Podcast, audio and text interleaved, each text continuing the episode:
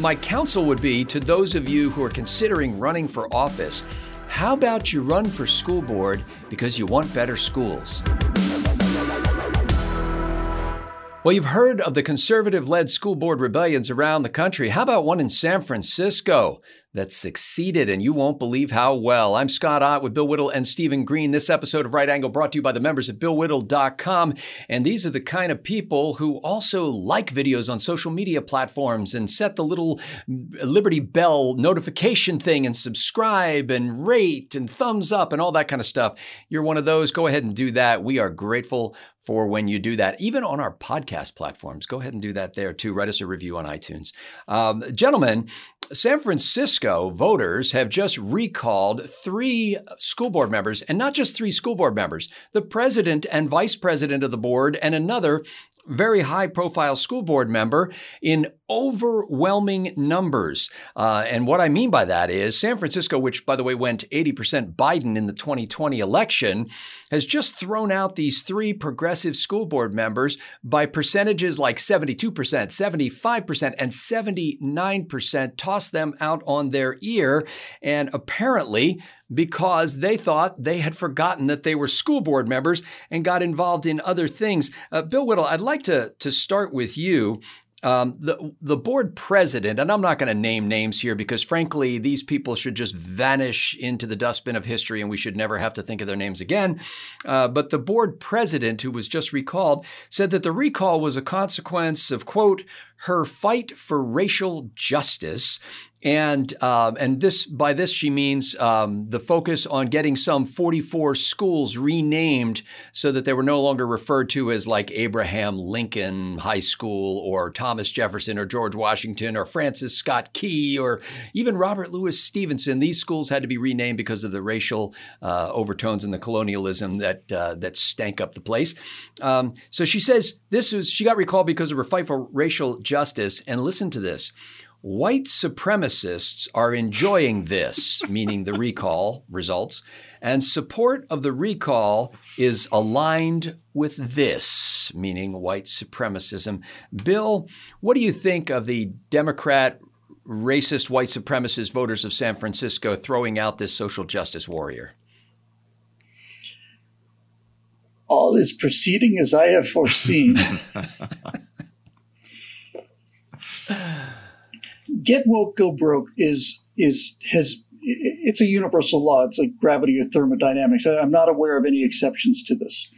What is essentially happening, though, is that there is a bell curve of people that is that is moving through this increasing wokeness, and as and as we start to get to the point where it's starting to affect actual progressives, now that actual progressives have to actually start living by actual progressive policies, it's time to throw the progressives out that's what the progressives say. See how it works? Um, and and the beautiful thing here, the beautiful thing here is that when you think about the, the kind of parents that go to uh, that, that that live in San Francisco for one thing, who have basically spent the last six years, five years certainly, saying that all Republicans and all Donald Trump supporters are racist and white supremacists now they've been called white racists and white supremacists, and they know that they're not. And so I wonder if it is beginning to dawn on some of them that this label has been applied a bit maliciously and perhaps with too broad a, br- a brush. That's what I that's what I wonder. Hmm. Well, Stephen Green, um, as I mentioned, you know, Joe Biden won San Francisco by a huge supermajority of the vote there, and uh, uh, similar kinds of supermajorities tossed out these progressive school board members. Um, I, I, wonder if, as, a, as an analyst of the political scene, such as you are, you begin to wonder whether the Democrats are eating their own, and what does this bode for the 2022 midterm congressional elections? Well, uh, first of all, I just like to to mention that when I lived in San Francisco in the in the early '90s, I was actually very aware of the white supremacist movement there. Uh, it was a uh, guy named Hank. He was a crack addict and he panhandled on the corner of Geary and Larkin near my apartment. So I yeah, occasionally give him a cigarette. It was it was quite the movement. Um, I can't believe she had the gall to say that, but of course she did. I don't know why I'm surprised. What else could it be? anyway, uh, the, the, Scott, you're right. The scale of this thing is just amazing. To give it, to give you an idea, Chesa Boudin is San Francisco's openly communist district attorney who's very busy not enforcing the city's laws, which is what's allowed all these organized uh, retail crime rings to, to force stores to close down because they can't keep any product on their shelves and all the rest. Um, he won in a special election back in I think it was 2019. I've got the uh, the numbers here.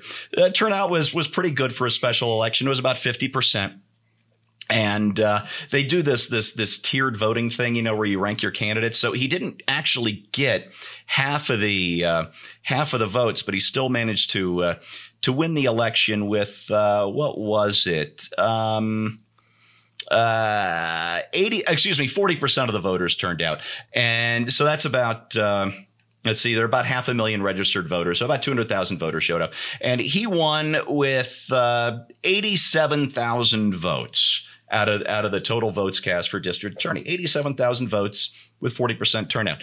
Now, um, all three of the recalled board members, uh, let's see, one got recalled with uh, 100,000 votes. Uh, the other hmm. got recalled with 96,000 votes in favor of kicking him out of the office. And the one who did best that was uh, Moliga, uh, got kicked out with 92,000 votes. So all of these people, all of these woke progressive school board members got more votes to kick them out than Chesa Boudin did to put him into office. And the real kicker is turnout for last week's special recall election was only 26%. So you had far fewer voters voting in much bigger numbers against this woke agenda. What does that mean for the midterms in uh, later this year in November of 2022?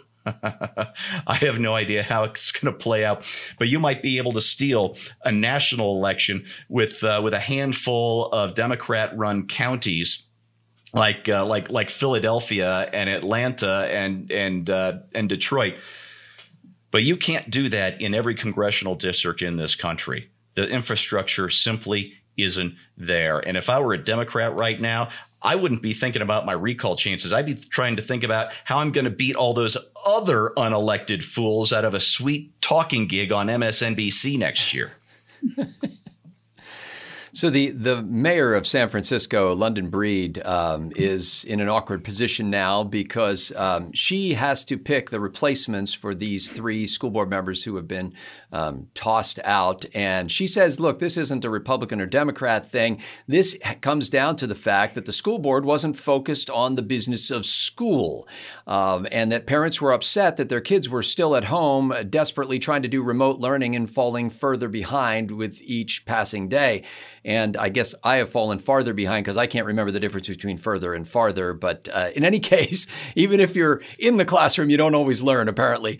Uh, and so she's saying uh, if they had not focused on politics, but rather focused on schooling, then they wouldn't have caused this problem. And that she adds she didn't it's not that she didn't care about renaming schools or doing things like changing the merit system for getting into an academically advanced sort of uh, specialty school changing it from a merit system to a lottery because too many Asian Americans and whites were getting into this this special academic challenge school.